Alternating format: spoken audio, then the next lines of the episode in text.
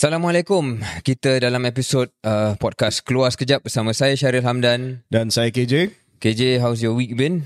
Okay, saya minggu lepas telah pergi ke negeri di bawah bayu, Sabah, untuk menghadiri rumah terbuka yang berhormat Arshad, sahabat baik saya, YB Arshad ya, di Kota Belud. Mungkin satu-satunya jemputan rumah terbuka politik yang saya terima daripada rakan lama dalam UMNO kot. Saya ada terima. Adalah 2-3 lagi. Yeah. Datuk Maulizan dan juga rakan-rakan yang juga keluar sekejap ataupun terbuang. Yeah. Yeah. Dan saya telah sempat untuk bertemu dengan Ketua Menteri Sabah yang amat berhormat Datuk Seri Panglima Hajiji Noor. Dan beliau sangat beramah mesra bersama dengan saya dan kita telah sempat untuk berbincang tentang perkembangan terkini di Sabah. Sabah sebenarnya, Shahril, agak menarik politik di Sabah. Mungkin walaupun bukan topik secara rasmi yang kita nak bincang pada episod kali ini dalam Keluar Sekejap, tapi saya melihat perkembangan politik di Sabah sangat menarik sebab kita sedang melihat Sabah menuju ke arah Sarawak dalam politik dia. So kalau kita melihat selepas tahun 2018, PRU 2018, parti-parti yang dulu bergabung di bawah Barisan Nasional yang datang daripada Sarawak, contohnya PBB dan SUPP dan parti-parti lain daripada Sarawak telah keluar daripada Barisan Nasional dan menubuhkan apa yang dikenali sebagai Gabungan Parti Sarawak ataupun GPS. No longer mereka bersama secara rasmi dalam gabungan di peringkat federal ataupun persekutuan, tetapi mereka telah mewujudkan identiti mereka sendiri. Dan sebelum ini Sabah nampak macam mereka masih lagi kekal dengan sistem di mana parti daripada Semenanjung ada di Sabah, contoh UMNO, Bersatu dan sebagainya. Tetapi di bawah kepimpinan Datuk Hajiji, Sabah juga ke arah model Sarawak di mana diwujudkan GRS, Gabungan Rakyat Sabah, dan sudah ada identiti baru, Parti Sabah untuk Sabah.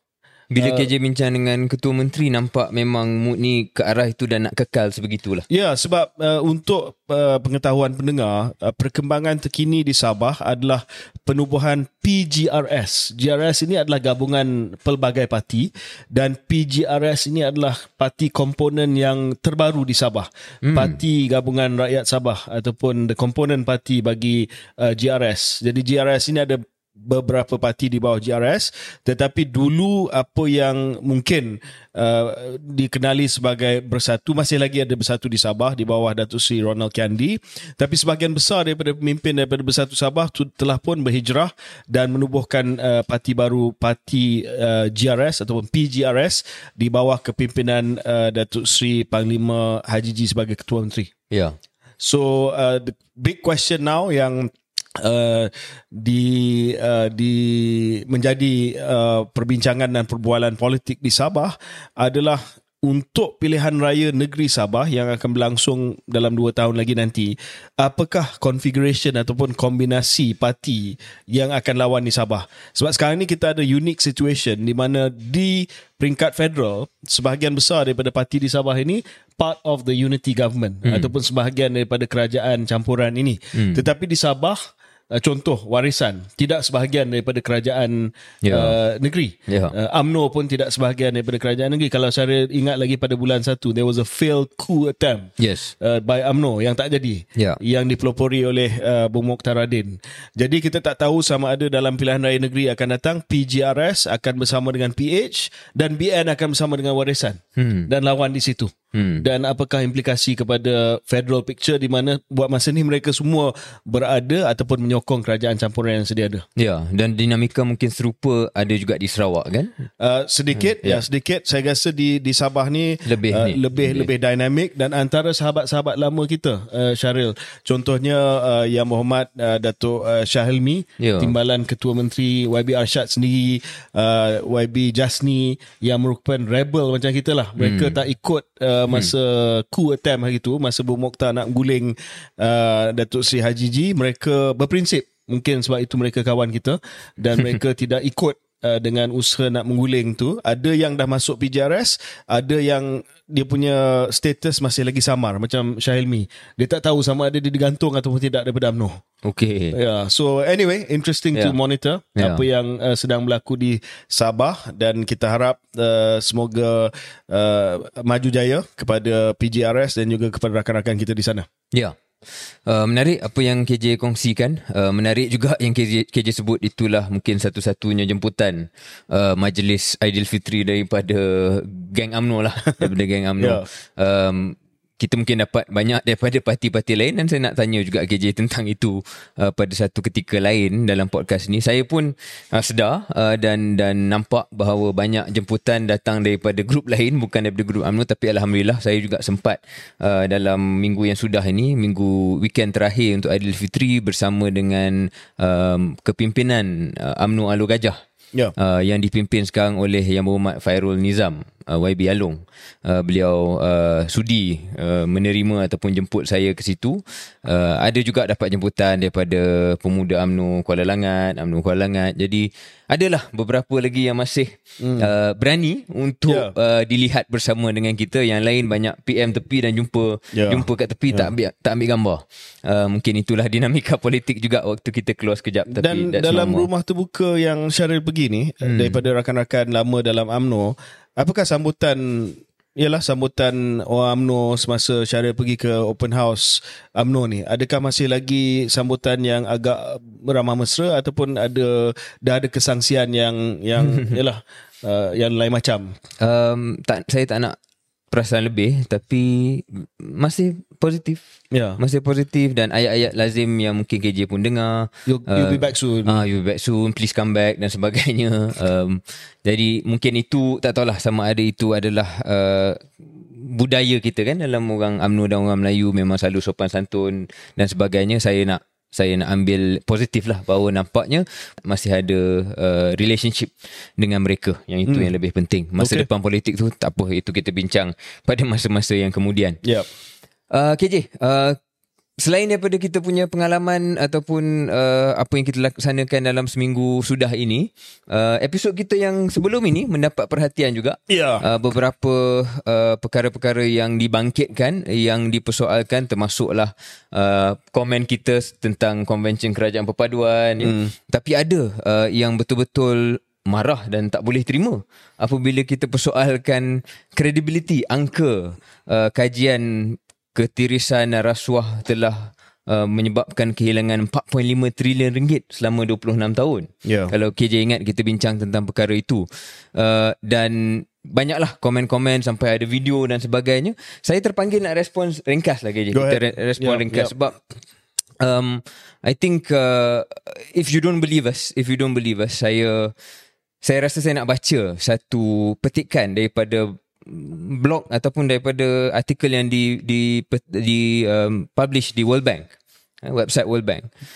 Dia kata begini: the methodological soundness and usefulness of such estimates dia adalah 5% of global GDP lost to corruption annually.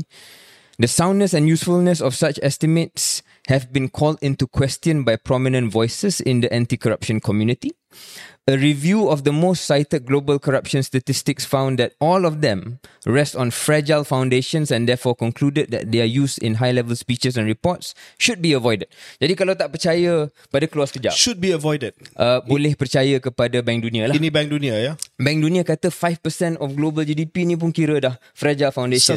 Suspect. Yeah. Ini 5% of global GDP. Kalau baca kajian MA Research itu, kalau kita kira, on average dia kira adalah 20% GDP. Every year. So in fact worse than 20% GDP, KJ. Kalau kita tengok kajian itu, 2022 dia kata 32% of Malaysia's GDP ni lost to corruption. Economic cost lah. Sebab dia orang blame kita pakai budgetnya figure kan. They blame dia pakai budget figure, tak pakai multiplier. Okay, fine, I'll address that. But even the World Bank says 5% of global GDP is probably an overestimation. Dia pakai sampai 32% in 2022. But okay, for argument's sake, let's go on multiplier lah. Sebab dia kata KJ dengan Syahri ni tak reti ke pasal multiplier effect kan. Kita tak belajar ekonomi kot. Tak belajar. Okay, so kita pun tak belajar. Jadi kita baca balik lah multiplier effect ni. Simple macam ni lah, mathematics, right? There are, dalam video yang keluar tu dia bagi multiplier effect sampai 10 kali dan sebagainya.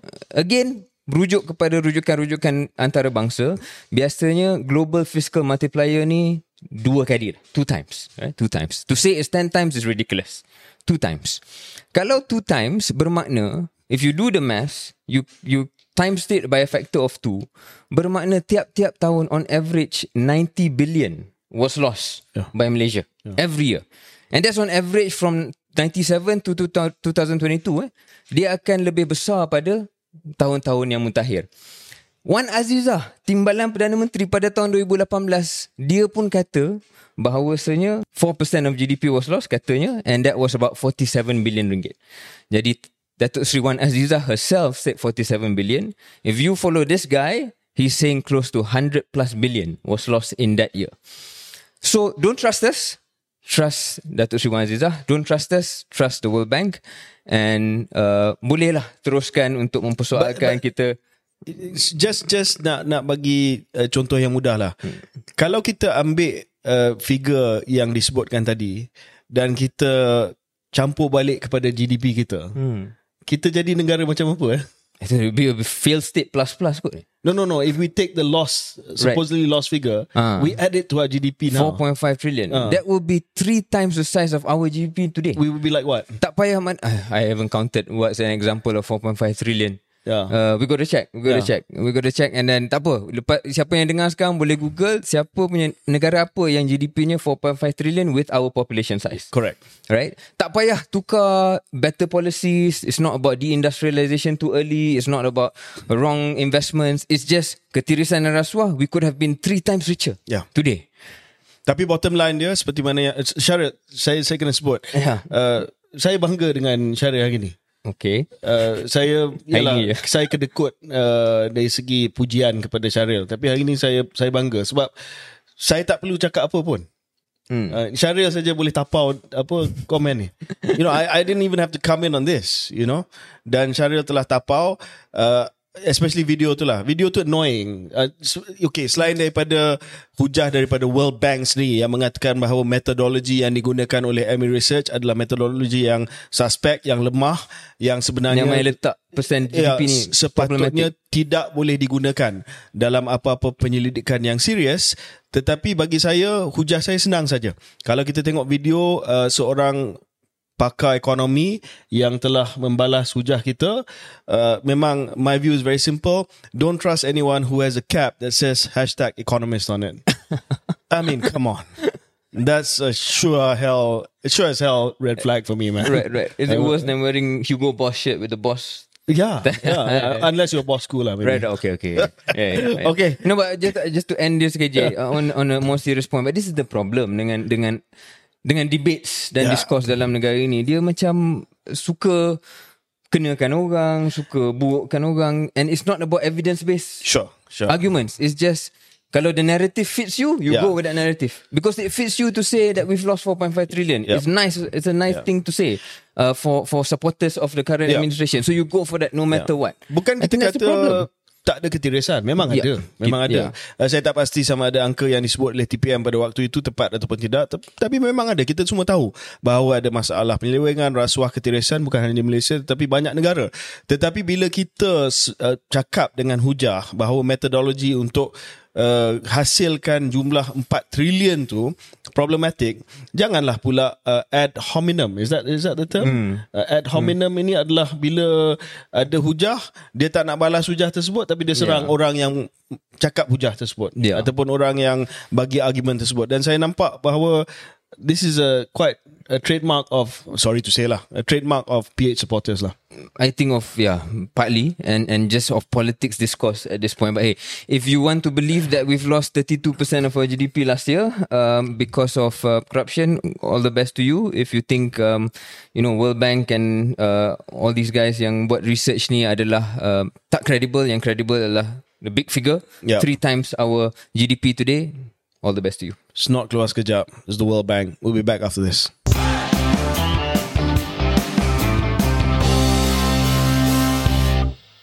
Kita kembali ke keluar sekejap. Dan KJ, saya nak terus kepada isu hangat juga ni. Isu hangat, sebelum kita cakap pasal orang lain, kita cakap pasal KJ dulu. Oh, wow. Sebab antara soalan yang saya dapat banyak lah dalam open house yang saya pergi ni this weekend was this particular question. Apabila Tan Sri Muhyiddin menawarkan KJ jawatan MPT Bersatu, Majlis Pimpinan Tertinggi Bersatu. Soalan saya simple je, KJ on ke tak on ni? Masuk Bersatu ke? Tak ajak pun. So masa saya ke rumah terbuka Tan Sri Muhyiddin 2 minggu lepas, timbul balik spekulasi tentang masa depan politik saya lah. Dan ramai yang tanya sama ada saya akan bertanding dalam pilihan raya negeri, sama ada saya dah pilih parti mana yang saya nak menyertai. Baru ni saya pergi Sabah pun ramai yang tanya ya. Syahilmi tanya, YBND tanya, semua tanyalah ke arah mana. Dan saya tak tahulah sama ada mereka tanya sebab mereka nak juga membuat keputusan masing-masing untuk masa depan. Kod-kod mereka masih lagi bersama dengan saya. Tetapi ada sebab saya pakai baju Hot FM hari ini, Shahril. Bukan kerana saya baru saja daripada konti, itu pun benar. Tetapi saya pakai baju Hot FM sebab saya hanya buat satu pengumuman saja dalam seminggu ni. Bukan mengenai parti mana yang saya nak menyertai, tetapi saya telah umumkan bahawa saya telah menandatangani kontrak dengan Hot FM sehingga hujung tahun. Selama ni ramai yang tanya saya, apakah perancangan saya dalam Hot FM, adakah DJ ini adalah satu kerjaya jangka masa panjang. Saya nak bagi tahu bahawa selama 2-3 bulan ni saya buat bersama dengan Hot FM, suka sama suka, sukarela. Dan kita telah menunggu laporan audit yang telah pun dibuat pada bulan lepas, sama ada kehadiran saya di Hot FM memberi impak yang bagus kepada stesen Hot FM ataupun tidak. Dan alhamdulillah, angka-angka yang kita dapat daripada audit menunjukkan lonjakan dari segi pendengar Hot FM sejak saya bersama dengan Hot FM. Wow. Selepas itu, beranilah Media Prima Audio menawarkan kontrak kepada saya. Selama ni free je. Selama ni fisabilillah. Okay. Selama ni secara sukarela, tetapi sekarang ni dah ada kontrak saya. Sekarang ni you know, you are employed. I'm in the money. Okay, you're in the money. I'm in the money. So itu saja yang nak diumumkan. Saya dah umumkan yang itu, bahawa saya sekarang ni ada kontrak bersama dengan Hot FM. Yang lain datang pada politik. Macam mana nak sebut Ini keputusan yang agak susah nak buat lah. Ya? Saya tidak kata hari ni dalam podcast keluar sekejap, on tak on. Ya? Saya rasa kalau saya nak bagi jawapan pun, saya akan bagi jawapan face to face dengan Tan Sri Muhyiddin. Of course. Ya? Sebab saya rasa itu cara yang paling tertib.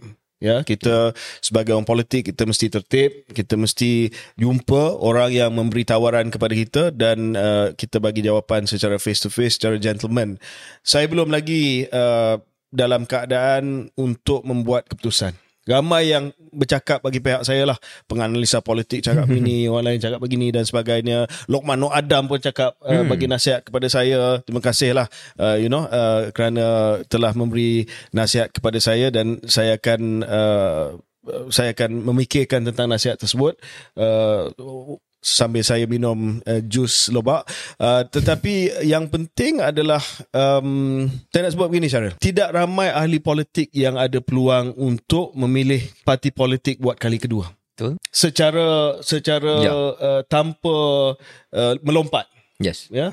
Ramai yang melompat. Tetapi saya tak lompat. Saya dipecat. Saya selalu ingatkan, ni gurau sajalah. Gurau tapi serius. Saya selalu ingatkan anak-anak saya, ada 3 benda yang saya mewariskan kepada mereka. Anak lelaki saya, 3 anak lelaki. Saya kata yang pertama agama. Ya, Islam. Ya, saya mewariskan kepada mereka, mereka tak boleh. Memang tak boleh lah pilih agama lain. Yang kedua, pasukan bola sepak. Manchester United tak ada pilihan. Dia tak boleh Newcastle, dia tak boleh Arsenal. Kalau Arsenal pun memang kesian lah kan. Kalau Arsenal memang kesian. So dia Manchester United. Yang ketiga, parti politik. Saya kata, I give you your political party, you have no choice in that matter. But now I can change that. Yeah. Sebab saya dipecat. Jadi tidak ramai ahli politik macam saya. Shahril tidak dipecat, digantung. Jadi dalam keadaan yang agak rumit bagi saya. Tapi bagi jap, saya lompat ke jap. Okay, go ahead. Saya mengambil prinsip yang sama. Yeah. Just because dia orang gantung tak pecat saya, tak bermaksud saya sedia untuk diikat. No. I will decide what I want to decide. Yeah, but you don't have the same street cred as me lah. I mean, suspended dengan expel is completely different. I mean, because you. Let's be real lah, bro. I mean, come on lah. You know? No, I don't agree. I don't agree. I think just because they letak gantung pada saya dan saya tak, kalau saya buat apa-apa keputusan yang serupa, akan menyebabkan street cred saya turun. No. Yeah. Okay. But anyway, so.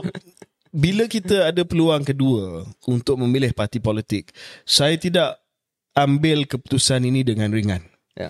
I don't want to decide just because PRN is around the corner. Sure. Saya tak nak pilih semata-mata sebab ada PRN dalam 2 bulan lagi dan saya nak menyertai pilihan raya dan saya nak dapat jadi calon, sebab tu saya pilih. Saya nak pilih dengan rela hati sebab parti itu mewakili nilai saya dan juga pendirian politik saya. So, I need a bit of time. Dan bukan saya kata no kepada tawaran Tan Sri Muhyiddin pada podcast kali ini, tetapi saya nak menjelaskan kepada orang ramai dan juga pendengar yang who cares about this, don't think many people care about this, bahawa this is a very difficult decision to make dan saya tak nak buat keputusan ini semata-mata kerana ada PRN. Kalau saya boleh tanya ekstra sikit KJ, adakah KJ dengan podcast ini ataupun dalam percakapan ini menolak kemungkinan bertanding dalam PRN itu sendiri? Sekali lagi saya tak pasti. Hari itu kita bergurau 90-10, 80-20 dan sebagainya. Tapi setiap hari akan ada pandangan dan nasihat yang berbeza-beza. Sure. Yang sampai kepada saya. Dan sebagai seorang, yalah, walaupun saya sekarang ni former politician ataupun ahli politik yang sedang berehat, politik ini sebahagian daripada DNA kami. Kita tak boleh lari daripada politik. Jadi apa pun perancangan yang kita telah buat selama berapa bulan yang lepas, katalah mungkin sebagai contoh, saya dah pasang niat bahawa untuk 5 tahun akan datang saya keluar daripada dunia politik, saya akan fokus kepada dunia urus niaga, perniagaan dan sebagainya. Tetapi setiap kali saya jumpa orang dan mereka kata, no, KJ patut masuk balik cepat politik, kalau tidak orang lupa, ataupun kalau tidak kita tidak ada rakan dalam perjuangan politik. Itu memang mengganggu saya.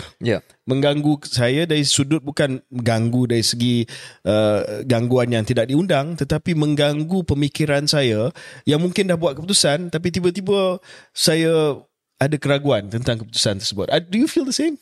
I do, but boleh tak saya bagi pandangan sebagai... Because let's be honest, before your pandangan, I think the both of us as friends, we agreed that we would take a bit of a long break, right? Yes. But isn't that temptation mengganggu kita? Yeah, the temptation is there. Yeah. Dan apabila tawaran-tawaran tu datang, nak cakap-cakap daripada kawan-kawan, tapi pandangan saya, and maybe this is more for you, KJ, is, if I can say this on air, don't live somebody else's life. Because this is a decision that is super consequential for us as individuals. Dan kalau nampak bahawa bacaan itu dan emosi itu dan kesediaan itu adalah untuk mengambil rehat beberapa ketika, sama ada beberapa ketika itu adalah beberapa tahun, then do that. Kerana apabila kita dah buat satu ketetapan itu, akan sentiasa ada tawaran-tawaran dan tarikan, but that decision is ours and ours alone. Saya rasa itu nasihat yang sangat baik sebab saya pun tak nak buat keputusan berdasarkan kepada emosi. Sebab mungkin nak balik, nak masuk semula dengan cepat.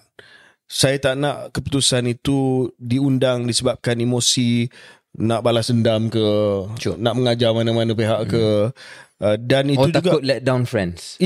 Betul, dan takut mengecewakan kawan, rakan-rakan. Jadi saya harap bahawa mereka yang telah memberi tawaran kepada saya dapat memberi saya sedikit masa lagi untuk memikirkan perkara ini. Saya tidak ambil mudah perkara ini. Saya berterima kasih kepada Tan Sri Muhyiddin terutamanya yang telah secara umum menzahirkan perkara ini, sebab ada juga tawaran yang lain yang tidak buat secara umum dan tak perlu saya sebut sebab saya rasa tak betul. perkara ni harus diumumkan oleh mereka yang menawarkan dan bukan saya. Saya rasa yang lain tu biarlah perbincangan yang sulit, ya. Tetapi terima kasih kepada Tan Sri Mahyudin, dan memang saya ada ramai kawan-kawan dalam Bersatu. Namun demikian, saya rasa oleh sebab tidak ramai orang yang mempunyai peluang kedua untuk memilih parti politik, saya mahu supaya keputusan saya ni betul-betul keputusan yang saya, macam Syahrir sebutkan tadi, I'm not living someone else's life. I'm not responding to someone else's demand or aspiration or expectation. Tetapi betul-betul datang daripada hati saya. Ya. Yeah. Okay. Mungkin ini kalau bukan noktah pun tentang isu ni, at least semicolon dulu. Yeah. Saya yakin dalam minggu-minggu yang datang ada lagi yang bertanya, tapi terima kasih KJ menggunakan platform Keluar Sekejap untuk menjelaskan situasi. Apa pun jangan lupa hari Isnin dan juga setiap hari untuk mendengar Hot FM. Kita kembali selepas ini. Tapi Keluar Sekejap subscribe dulu.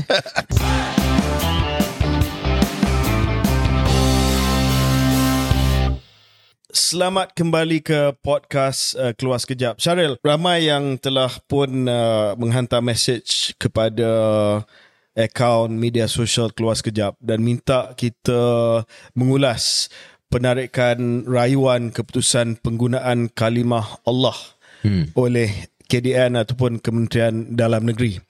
Dan sebelum kita bincang perkara ni, saya sebagai co-host podcast Keluar Sekejap ingin memberitahu kepada pendengar, ini adalah topik yang sangat sensitif, topik yang agak rumit untuk kita memahami, dan saya harap bahawa pendengar menerima dengan hati yang terbuka apa yang kita akan mengulas dalam isu kalimah Allah ini, dan kita harap bahawa ini tidak menyumbang kepada ketegangan sama ada di kalangan umat Islam ataupun antara rakyat Malaysia yang berbilang kaum.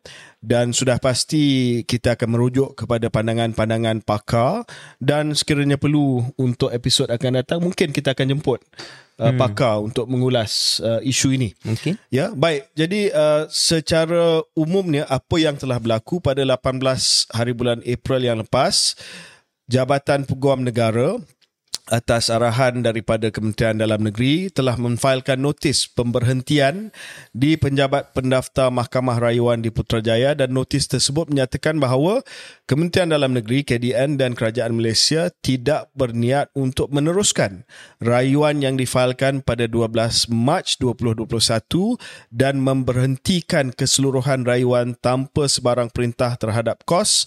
Dan berikutan penarikan ini keputusan Mahkamah Tinggi bertarikh 10 Mac 2021 kekal. Jadi kita nak jelaskan sedikit berkenaan dengan keputusan tersebut. Keputusan tersebut adalah keputusan rentetan daripada permohonan semakan kehakiman pada 20 Ogos 2008 oleh seorang yang bernama Jill Ireland supaya dikembalikan 8 cakera padat yang dirampas daripadanya pada 11 Mei pada tahun yang sama 2008.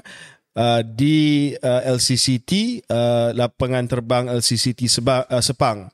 Jill Ireland juga memohon mahkamah isytiharkan arahan Kementerian Dalam Negeri pada tahun 1986 yang melarang kalimah Allah dalam penerbitan Kristian sebagai tidak berperlembagaan dan tidak sah di sisi undang-undang. Untuk makluman pendengar, pada tahun 1986, Kabinet Jemaah Menteri telah secara dasar putuskan penggunaan kalimah Allah oleh penganut Kristian boleh dibenarkan dengan syarat perkataan seperti Allah, Baitullah, Kaabah dan solat tidak boleh digunakan oleh penerbitan agama bukan Islam kecuali dengan syarat bahawa muka depan penerbitan ini menyatakan untuk agama Kristian. Tetapi pada hujung tahun tersebut, pada bulan Disember tahun 1986, KDN pada waktu itu telah keluarkan arahan melarang sepenuhnya dalam penerbitan buku berkaitan agama Kristian dalam edisi bahasa Malaysia bahawa tak boleh digunakan langsung, ya. Dan keputusan tersebut menjadi asas menjadi pertikaian dalam kes ini, dan dalam kes ini Jill Ireland ini Hakim Datuk Nor B Arifin yang telah bersidang pada waktu itu sebagai Hakim Mahkamah Tinggi membenarkan Permohonan semakan kehakiman oleh wanita yang bernama Jill Ireland ini, dan telah mengatakan bahawa keputusan yang dibuat oleh KDN itu tidak berperlembagaan, kalau tak silap saya, Syarif. Betul ya? Dan dia mengatakan menyalahi undang-undang dan tidak rasional. Ini yang dikatakan oleh Hakim Nor B Arifin. So of course keputusan ini adalah keputusan yang mengejutkan, dan oleh sebab itu kerajaan telah buat keputusan untuk buat rayuan.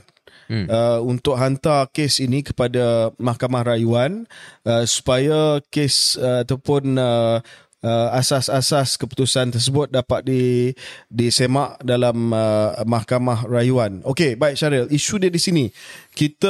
Saya tak pasti sama ada kita nak masuk ke dalam hujah sama ada orang bukan Muslim boleh gunakan nama Allah ataupun tidak.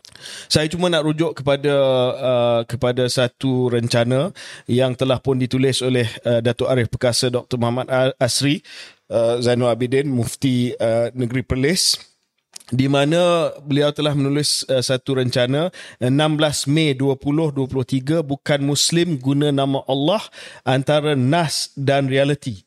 Ya, saya rasa tulisan ini sangat penting untuk kita baca, dan kita harap bahawa dapat letakkan link itu dalam show notes nanti, di mana beliau sebut bahawa nas Al-Quran dan Al-Sunnah tidak membantah sesiapa yang memanggil Tuhan dengan panggilan Allah sekalipun bukan Muslim. Itu dari segi nas dia, ya? Dan kita pernah dengar ni bahawa Allah itu adalah istilah Tuhan dalam bahasa Arab. Jadi di negara-negara lain tidak ada masalah kalau sekiranya non-Muslim menggunakan perkataan Allah. Tetapi Datuk Asri juga sebut di Malaysia keputusan ini adalah keputusan bersifat tempatan dan urus tadbir politik setempat. Right. Maksudnya dia ambil kira bahawa different sensitivities in different areas. Dan di Malaysia ini ada sensitivity berkenaan dengan perkataan Allah yang orang Muslim di Malaysia menganggap bahawa sole exclusive use of Muslims di Malaysia. So saya rasa jelas kita tak nak sebut ataupun mengupas hujah tersebut. Kita rujuk kepada tulisan muftiperlis.gov.my oleh Dr. Asri. Cuma isu di sini adalah sama ada betul ataupun tidak tindakan KDN untuk menarik rayuan tersebut. Itu yang menjadi pertikaian di sini. Kita tolak ke tepi isu nas dan juga isu siasah, keputusan politik yang dibuat tentang penggunaan istilah ataupun kalimah Allah di Malaysia. Tetapi sama ada politically, adakah keputusan untuk menarik rayuan itu keputusan yang wajar ataupun tidak? Keputusan itu yang telah membuka kepada pertikaian ini. Dan mungkin saya terlepas pandang, tapi setakat hari ini saya belum baca lagi sebarang penjelasan yang tuntas kenapa drop. Kenapa tidak diteruskan proses rayuan itu. Banyak penjelasan yang cuba mengatakan bahawa ini ada isu penerbitan, bukan isu yang menukar keputusan ataupun penghakiman yang telah dibuat sebelum-sebelum ini melarang penggunaan kalimah Allah dan sebagainya. Tapi bagi saya itu, that's almost not the point lah. The point is how come dan kenapa Kementerian Dalam Negeri ataupun kerajaan mengambil keputusan untuk tidak meneruskan rayuan, dan membuka kepada polemik bahawa adakah ini satu isyarat daripada pihak kerajaan yang boleh sekarang ni menerima. Dan itu yang menjadikan perkara ini bertambah sensitif. Tapi saya setuju dengan apa yang KJ katakan tadi. Saya pun belum baca apa yang ditulis oleh Datuk Asri, tapi mendengar rumusan apa yang KJ katakan. Sebenarnya kita pernah cakap dan melalui perkara serupa ni belasan tahun dulu. Waktu KJ menjadi ketua pemuda, saya menjadi exco pemuda, kita pernah satu ketika tentang kes Harold. Yang saya pun tak pasti, mungkin ada pakar yang boleh jelaskan apa beza kes Harold dengan kes Jill Ireland ni, kenapa ada penghakiman yang berbeza, what was the asas mengapa Datuk Nor B Arifin boleh mengambil keputusan yang lain. We're not equipped to say why, but I'm really interested to understand what the difference was. Tapi anyway, waktu itu kita dah bincang perkara ni, dan kita sort of menerima hujah yang serupa lah, yang seperti mana dirumuskan oleh KJ apa yang Dr. Asri katakan, iaitu this is not something yang mungkin dilihat sebagai absolute secara keseluruhan, tetapi di Malaysia mungkin penggunaannya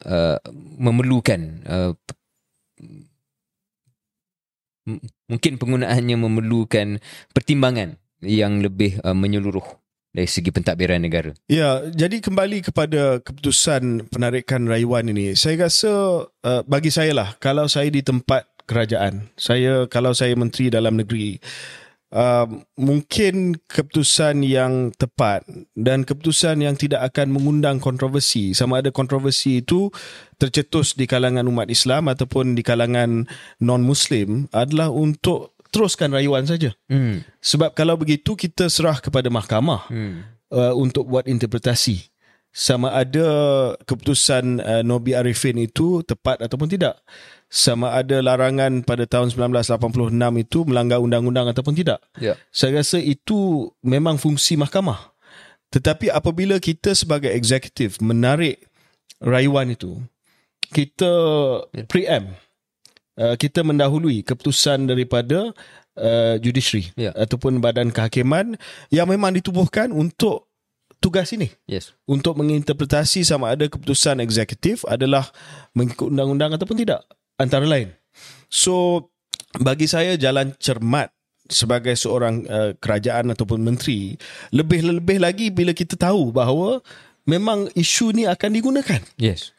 Kalau kita memang pasang antena politik kita, sebagai menteri ataupun menteri dalam negeri dalam hal ini, kita tahu bahawa beberapa bulan lagi akan ada pilihan raya negeri. Bukan saya kata semua benda patut dipolitikkan, tapi we live in a political world. This is in the political realm.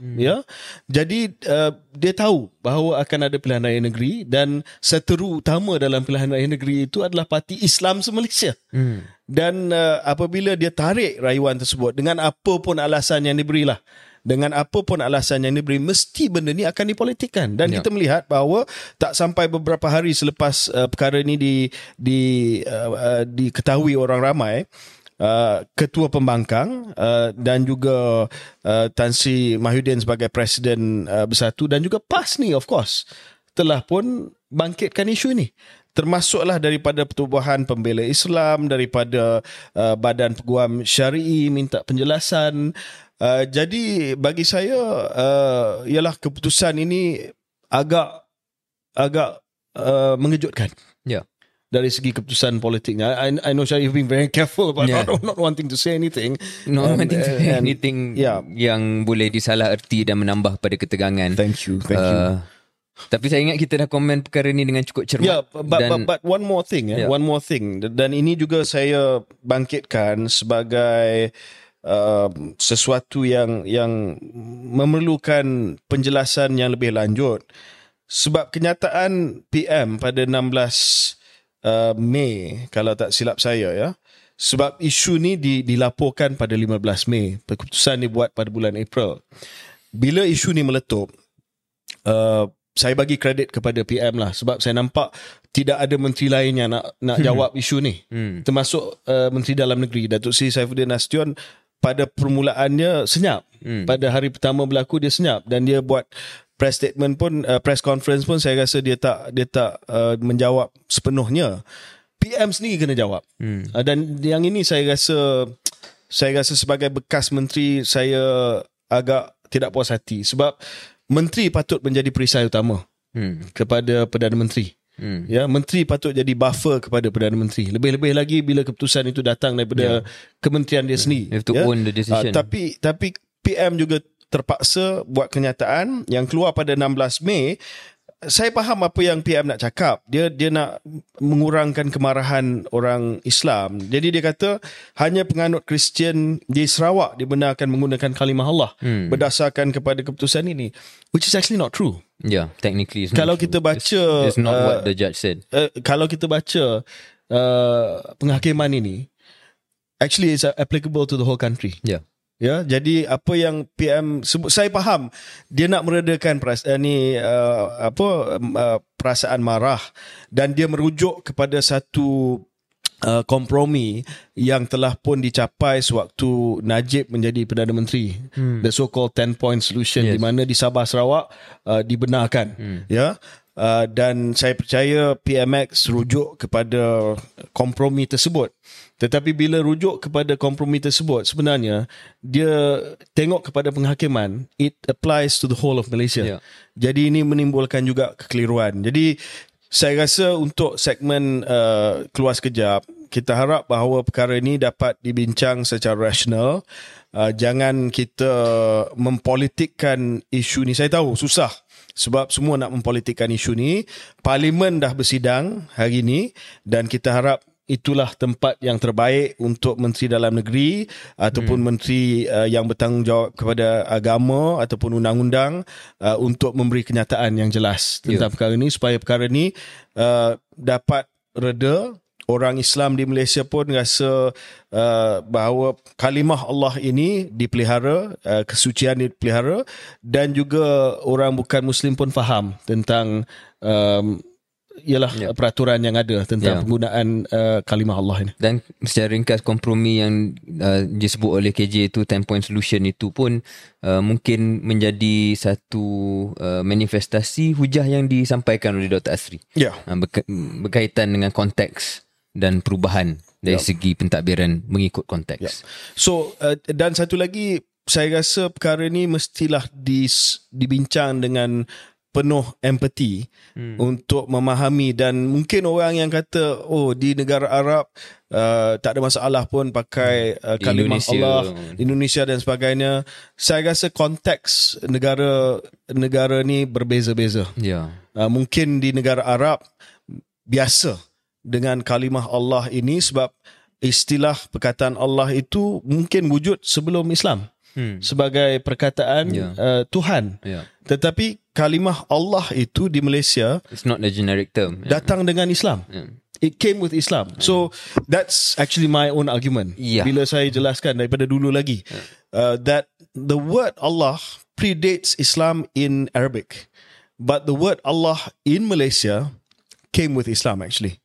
You know, of course you can argue the same about Indonesia, but Indonesia is a bit different in terms of dia punya tradition of religion. It's a whole complicated issue yang mana kita nak cuba cakap dengan cermat. Tapi the main point I guess, selain daripada all our ulasan tentang isu politik, komunikasi dan sebagainya, ialah empathy lah.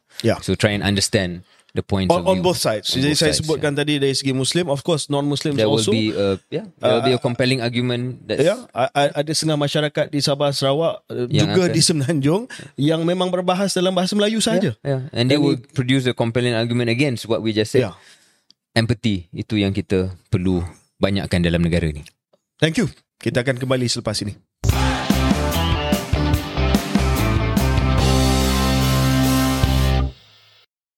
Kembali kita ke episod keluar sekejap, dan antara topik akhir mungkin dalam episod ni KJ, kita nak bincang tentang Sukan SEA 2023, Sukan SEA dan prestasi Malaysia di Sukan SEA yang dilangsungkan di Kamboja baru-baru ini mendapat perhatian yang sedikit negatif, ekoran daripada prestasi terburuk dalam sejarah negara kita, tak silap saya, iaitu hanya mendapat 34 pingat emas walaupun sasarannya 40. KJ, apa bezanya Sukan SEA 2023 ni? Kenapa prestasinya negatif berbanding dengan harapan dan juga berbanding dengan prestasi-prestasi sebelumnya? Kita dah dengar hujah daripada Menteri Belia dan Sukan sebelum kita ulas perkara tu. Mungkin nak tanya KJ dulu, what went wrong? Saya ada sedikit pengalaman tentang perkara ni sebagai bekas Menteri Belia dan Sukan. Dan pertamanya saya nak sebut bahawa ini prestasi, antara prestasi yang paling buruk. Kalau tak silap saya, ada juga Temasya Sukan SEA sebelum ini di mana hasil pingat emas kita kurang daripada 34, tetapi antara yang paling buruk lah. Dan ini fakta. Saya baca dalam media sosial ramai yang marah bila surat khabar meletakkan headline prestasi terburuk kontingen Malaysia, sebab itu memang fakta. Dan saya melihat respons ini banyak di kalangan penyokong kerajaan yang sedia adalah. Mereka mengatakan seolah-olah surat khabar dan agensi media telah pun mempolitikkan isu ni. Tidak, itu fakta. Ini antara yang terburuk dalam sejarah negara. Kalau tidak paling buruk, antara yang terburuk lah. Dan saya nak sebut bahawa Sukan SEA ni sebenarnya banyak memberi kelebihan kepada tuan rumah. Ya, sebab tuan rumah yang menentukan acara sukan. Untuk makluman pendengar, kalau Olimpik, dia ada sukan yang dipilih secara kekal dan hanya boleh diubah oleh IOC, International Olympic Committee. Ya, dia tak boleh, kalau tahun depan sebagai contoh Malaysia jadi tuan rumah kepada Olimpik, dia tak boleh tambah acara dan sukan, dan dia tak boleh keluarkan acara, gugurkan acara dan sukan. Dia kekal sebab itu keputusan IOC. Sebab itu Olimpik adalah gold standard. Ya, tetapi sukan SEA ni fleksibel. Dia sukan SEA ni diwujudkan asalnya SIAP Games, Southeast Asian Peninsula Games, sebagai bukan hanya sebagai satu tamasya sukan, tetapi sebagai satu alat pembangunan untuk menyatukan negara-negara Asia Tenggara. SIAP Games. Dan walaupun sukan SEA telah melahirkan ramai atlet bertaraf antarabangsa, ianya diwujudkan dengan memberi penuh penghormatan kepada tuan rumah untuk memilih acara. Ya. Jadi bila Malaysia menjadi tuan rumah buat kali terakhir pada tahun 2017. Ya, yang KJ uruskan. Yang saya waktu tu Menteri Belia dan Sukan. Itu sukan SEA yang terbaik dalam sejarah kita. Ya. Itu telah mencapai... Sebab Menteri Belia Sukan waktu itu ke sebab kita jadi tuan rumah? Nanti kita akan mengulas benda tu. 145 pingat emas. Wow. Ya, 145, the best ever lah. Dan ramai yang akan kata bahawa itu adalah sesuatu yang agak luar biasa, mungkin tak realistik sebab kita jadi tuan rumah. Tapi saya bangga nak bagi tahu kepada Shahril dan pendengar bahawa sukan yang dipertandingkan di KL 2017 adalah sukan yang dipertandingkan sama ada di peringkat Tamasya Asia, Tamasya Commonwealth ataupun Tamasya Olimpik. Maknanya tak ada tambah. Maknanya sukan yang mainstream. Right. Ada contoh Kamboja kan. Yeah. Dia ada masukkan sukan-sukan yang tradisi, sukan rakyat mereka. Sukan tarian, sukan chinlon dan sebagainya. Yang mana tidak merupakan sukan mainstream untuk semua negara Asia Tenggara. Yeah. Jadi itu memberi advantage kepada mereka sebab hanya mereka yang pakar kepada sukan tersebut. Orang lain tak main sukan. Mungkin 4 negeri ataupun 5 negeri saja yang negara yang main, dan negara lain tak main, maka memberi kelebihan kepada tuan rumah untuk merangkul pingat emas. Tapi di KL, we only had Asia Games, Commonwealth Games level sports at the minimum, or Olympic Games sports. Why did you make that decision? Sebab saya tak nak kita dituduh untuk meletakkan gelanggang yang tidak sama rata. So walaupun of course lah, saya telah menggunakan pelbagai taktik untuk memberi kelebihan kepada kita, home ground advantage dan sebagainya, tetapi tidak ada sukan pelik. Okay. Ya, sewaktu KL 2017. Jadi balik kepada Cambodia ni, ya.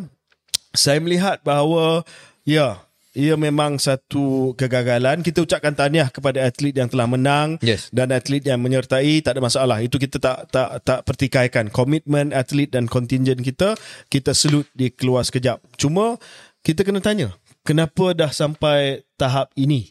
Ya, dan saya harap bahawa saya telah meninggalkan KBS dan juga Sukan Malaysia dalam keadaan yang kukuh. Bukan hanya keputusan 2017 Sukan SEA yang terbaik dalam sejarah kita, 2016 Rio Olimpik dan Paralimpik yang terbaik dalam sejarah negara kita, dan juga 6 juara dunia dalam satu tahun, kalender year 2016 waktu saya berada di KBS. Tapi selepas itu saya melihat ada kemerosotan dan saya agak sedih kerana itu berlaku. Saya ada baca menteri kata Sukan SEA ni kali ni ramai atlet muda yang telah pun kita hantar, dan memang betul. Tetapi itu dasar daripada dulu lagi. Zaman sebelum saya pun, Shahril, Sukan SEA kita hantar atlet muda. So sebagai contoh, KL 2017, Chong Wei tak main. Right. Nicole tak main. Yeah. sebab kita rest mereka. So dia bukan unik untuk 2023. Tidak, tidak. Kalau ada pun Azizul Hasni he cycled in 2017 because he wanted to. Yeah. Dan Pandalela dan lain juga ada, tetapi kita juga ketengahkan pelapis-pelapis. But ini memang dasar daripada dulu yang mana kita utamakan our pelapis dalam SEA Games. Tak boleh digunakan sebagai alasan. Tak boleh.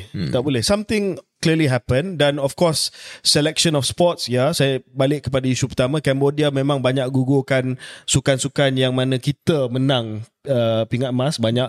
Contohnya track, cycling, berbasikal track tak ada, dan ada baca acara dan sukan yang mana kita telah menang pingat emas yang dikecualikan daripada Cambodia. Itu kita boleh terima. Okay. Tetapi even within that, 40 was our target. Right. 40 target kita, 34. 40 tu, sasaran 40 tu dah take into account. Kita dah drop dah mengambil kira semua sukan yang kita menang, yang kita acara yang digugurkan.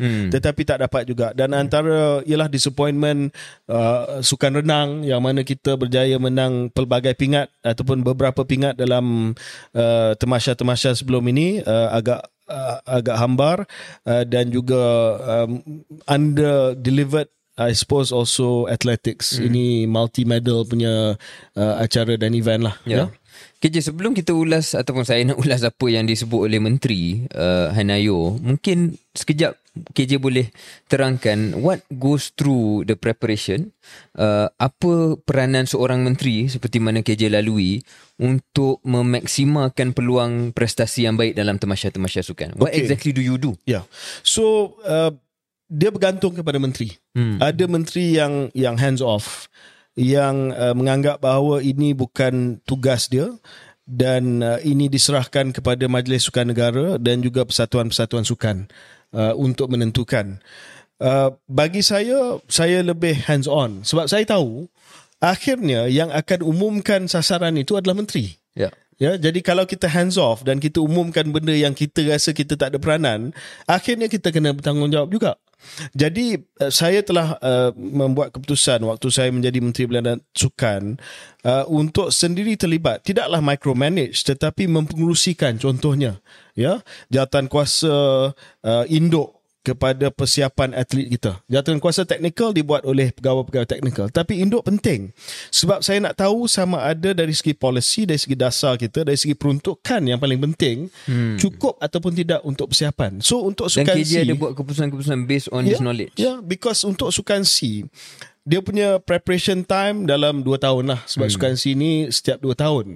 Jadi setelah habis satu sukan SEA, kita akan tengok kepada prestasi dan kita akan buat unjuran sama ada atlet itu akan beraksi pada sukan SEA akan datang. Dan kita juga kena ambil perhatian dan juga kena ambil pertimbangan sama ada atlet itu akan pergi ke Commonwealth Games, Asia Games, Olympic Games yang mana kalender itu mungkin bertindih ataupun mungkin akan overlap dengan sukan SEA.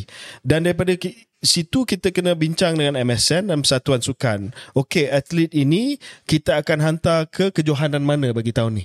And that requires planning. Sebab kita tak boleh kata okey Shahril contoh akan mewakili Malaysia dalam angkat berat, ya. Okey, tapi and then immediately you are going to represent Malaysian SEA Games. No, dia akan ada planning sebab Shahril kena pergi ke pertandingan-pertandingan sebelum temasya sukan SEA. Yeah. Otherwise you're not going to have the exposure. Sure. Itu kena ada planning, perancangan, tu kena peruntukan, is not free. Kena hantar ke sana dengan coach sekali, dengan sains sukan. So semua ini adalah tanggungjawab bagi saya lah, tanggungjawab menteri.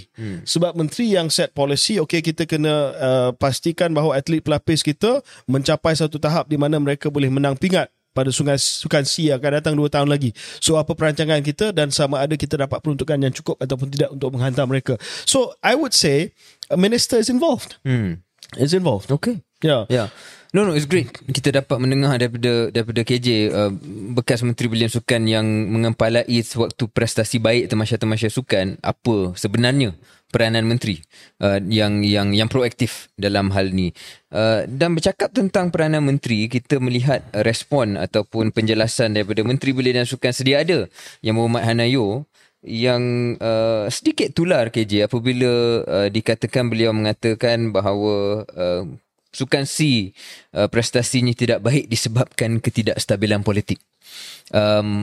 Mungkin ada penjelasan yang lebih tuntas daripada beliau, tapi kalau lihat even that sentence should not have come out lah. bagi saya. Bagi saya, mungkin KJ sedikit cermat dalam hal ni, since you were ex youth and sports minister, maybe you don't want to go all in on this. Tapi bagi saya KJ yang tidak, yang kurang berkepentingan dalam hal ni, I mean, you own the failures lah. Yes. Own the failure. Yeah. It's fine. I mean, people will, once you own the failures, saya rasa orang pun akan faham. You pun baru jadi menteri, tak baru 5-6 bulan. Nobody expects miracle from you. Keputusan ini yang mengecewakan ini bukan hanya atas bahu seorang menteri yang baru 5-6 bulan. Kita boleh faham perkara itu. Tapi apabila seolah-olah langsung tidak mahu memimpin ataupun memiliki keputusan ini dan mengatakan, menggunakan hujah yang kurang masuk akal lah bagi saya, dan kurang relevan, ia hanya menambah kekecewaan dan sedikit kemarahan daripada rakyat. KJ, I don't know, do you want to say anything extra about this? Ya, saya nak tambah sikit sebab bagi saya menteri kena berjiwa besar sikit lah. Sebab sukan ni adalah isu yang emotif. Maksudnya dia mengundang kepada emosi yang pelbagai di kalangan rakyat. Sebab yalah, kita biasalah, kita ada semangat patriotisme yang tinggi dan kita nak melihat atlet kita berjaya. Dan saya bagi contoh kepada Shahril ya. Pada tahun 2014, saya jadi menteri pada tahun 2013. Dan berlangsung Sukan SEA di Myanmar.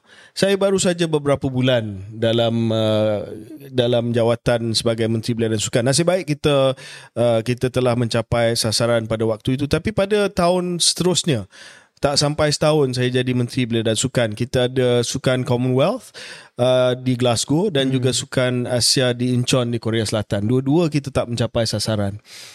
Boleh saja saya kata saya ni menteri baru setahun, tak sempat nak ada cycle 2 ataupun 3 tahun untuk buat perancangan yang rapi. Tapi saya telah memiliki kegagalan tersebut. I apologize. Yeah. I didn't have to apologize. Yeah. Saya tak perlu minta maaf. Tapi saya masih lagi ingat.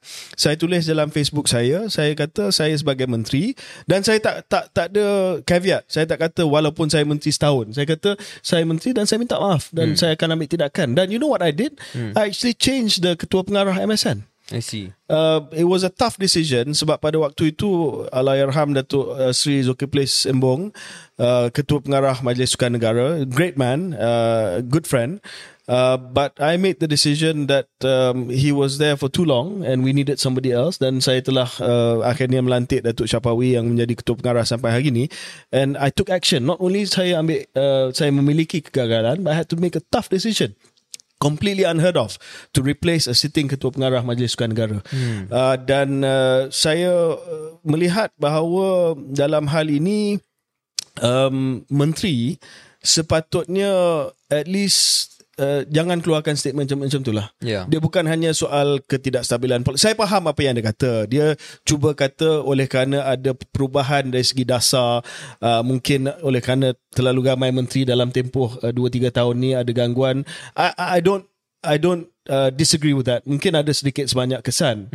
Tetapi nak terus kata disebabkan kestabilan politik, I think is distasteful lah. Agak kenyataan yang agak dan memang telah mengundang kecaman daripada orang ramai. Dan I don't know, I mean for me, you know, I took ownership just as Olympic Games di Rio, yang terbaik dalam sejarah Malaysia di Olympic Games, 3 years into my time in KBS, then you know I should take ownership of that because 3 years is a good time for me to have proven something. Apabila KJ memiliki sesebuah kegagalan, that gives you tambahan credibility untuk memiliki kejayaan. The successes, right? So that's how life works, right? Exactly. Usually. But just a short tambahan tentang Menteri Belia Sukan sedia ada ni KJ. I won't say something nice and something less nice. On the nice part, to be fair to her, just slightly to be fair to her, mungkin headline yang mengatakan ini adalah salah ketidakstabilan politik itu pun sedikit nakal lah. Itu normal, our press. Yeah, because you meant changes in policies lah. Dia mungkin memberikan satu penjelasan yang lebih panjang, tetapi yang menjadi clickbait itu adalah, oh, menteri salahkan ketidakstabilan politik. So to be fair to her, I'm quite confident she didn't say that, you know, in the simple sense. Tetapi kalau boleh saya gunakan platform ini, ada juga beberapa kenyataan in the past daripada Menteri Belia dan Sukan sedia ada ini yang sedikit janggal. Contohnya sebelum Pilihan Raya 15 baru-baru ini KJ, beliau pernah tweet satu gambar yang cuba menyamakan Datin Seri Rosmah Mansor dengan Kak Su, Datuk Suraya Yaakob. Oh, yeah. Di Kedah, iaitu calon UMNO Pendang. Di Barisan Nasional Pendang untuk pilihan raya 15. Kak Su, kawan kita juga, saya rasa, Datuk Suraya Yaakob, dia menjadi calon, dan kerana you cuba nak letakkan lah, contohnya, maknanya nak cuba gambarkan muka mereka serupa. Dia cakap, oh, I thought it was Rosmah for a second. Yeah, which susah nak jelaskan, tapi kalau pendengar boleh tengok tweet itu, kita faham apa yang Hannah Yeoh cuba buat. Ya, dia cakap bahawa kedua-dua tu mempunyai wajah yang serupa. But we know what you're doing lah. Ya, jadi ada sedikit track record di sini. Sejarah di mana ill-advised, I think, remarks pernah dikeluarkan. Dan kita harap dalam kapasiti beliau sebagai menteri tidak lagi sebegitu. Dalam Sukan SEA ni pun saya nampak ada tendensi juga. Sebab, yalah, jauh sekali dia nak memiliki kegagalan tersebut. Walaupun I think saya setuju bahawa it's not her fault. Dia baru saja menjadi Menteri Belia dan Sukan, tapi dia punya clap back tu agak agresif. Bukan hanya menyalahkan ketidakstabilan politik, tapi dia juga mengungkit nama Syahidan Kasim. Because Syahidan Kasim adalah presiden kepada Kesatuan Olahraga dan juga kepada Kesatuan Renang Malaysia, dan memang bertanggungjawab untuk memberi jawapan juga, walaupun tanggungjawab persediaan atlet ini bukan hanya di Persatuan Sukan tetapi juga dipikul oleh Majlis Sukan Negara. Ini adalah konflik, mungkin untuk episod yang akan datang kita boleh bincang sama ada MSN ataupun Persatuan Sukan yang bertanggungjawab, ataupun adakah chemistry yang baru perlu diwujudkan. Tetapi bila ditanya oleh wartawan tentang kritikan daripada Parti Bangkang, Hannah Yeoh clap back to say, oh, why don't you ask Shaidan? So I think it's these snide remarks that it's snide remarks. I know she's a darling of some social media platforms. That's fine. Nothing personal against her, tapi got to reduce this kind of snide remarks. Absolutely, I think 100%. Just satu lagi perkara berkenaan dengan Sukan SEA ni, Shahril, sebab kita mempunyai peluang yang agak istimewa. 2 tahun lagi Sukan SEA, kalau tak silap saya, akan pergi ke Thailand. Tetapi 4 tahun lagi, pada tahun 2027, Sukan SEA akan kembali ke Malaysia. 10 tahun selepas kita berjaya pada KL 2017, kita akan adakan Sukan SEA semula di Malaysia. Mungkin ada negara lain di rantau Asia Tenggara telah pun, sebab dia ikut giliran, tetapi ada kalanya mereka tidak bersedia untuk menjadi tuan rumah sebab bajet dia besar. Jadi dia akan balik kepada 2027, 2027 akan balik ke Malaysia.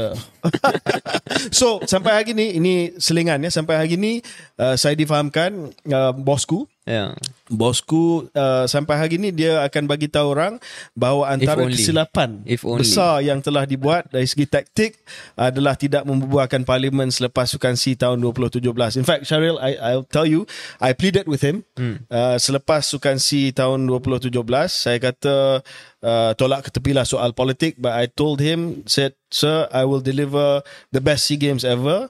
Dan selepas tamat Sukan SEA, saya beritahu kepada Datuk Sri Najib, bosku, saya kata, I delivered the best SEA Games for you. Now, politically, you should think about this. You should dissolve parliament. Not that we did SEA Games because of politics, but it's good timing. Feel good factor. And dia kata kepada saya, nak tunggu dulu sebab ada persempadanan semula Selangor ke apa benda. Dia difahamkan, diberitahu oleh pemimpin UMNO Selangor boleh menang Selangor. And he waited. And of course, until today, dia akan mengatakan bahawa that was his big mistake lah. Tapi balik kepada cerita 2027 ini, saya nak bagi satu cadangan. Dulu saya cuba buat, Shahril, tapi tak jadi. Setiap kali kita dapat Sukan SEA, kita selalu buat di KL. Negara lain, mereka dah buat di bandar-bandar lain. Kedua, bukan hanya di ibu negara mereka. Dan pada tahun 2017, asalnya saya sebagai pengurusi Jawatankuasa Penganjur mencadangkan supaya kita buat di KL, Kuching dan juga Kota Kinabalu. Tetapi tak jadi sebab terlalu banyak tempat dan tak praktikal. So saya nak cadangkan kepada kerajaan, apa kata kali ni kita jangan buat di Semenanjung langsung. Kalau saya rasa buat di Kuching dan KK, it can work. KL, Kuching, KK cannot work. KK, Kuching can work. Dan saya telah sampaikan idea ini kepada Ketua Menteri Sabah baru-baru ni, kepada Datuk Sri Hajiji. Saya tahu Sarawak are serious and they have the facility, dan Kerajaan Persekutuan pun boleh membantu dari segi infra dia. Saya harap tahun 2027, apa kata kita menganjurkan Sukan SEA di Kuching dan juga di Kota Kinabalu. Alright. Separuh di Kuching, separuh di KK. What do you think? I think that's a good idea. I just don't know whether politically it works because the state elections happened before. But good idea. Okay, episode yang dah cukup panjang. Kita jumpa lagi beberapa hari lagi. Keluar sekejap.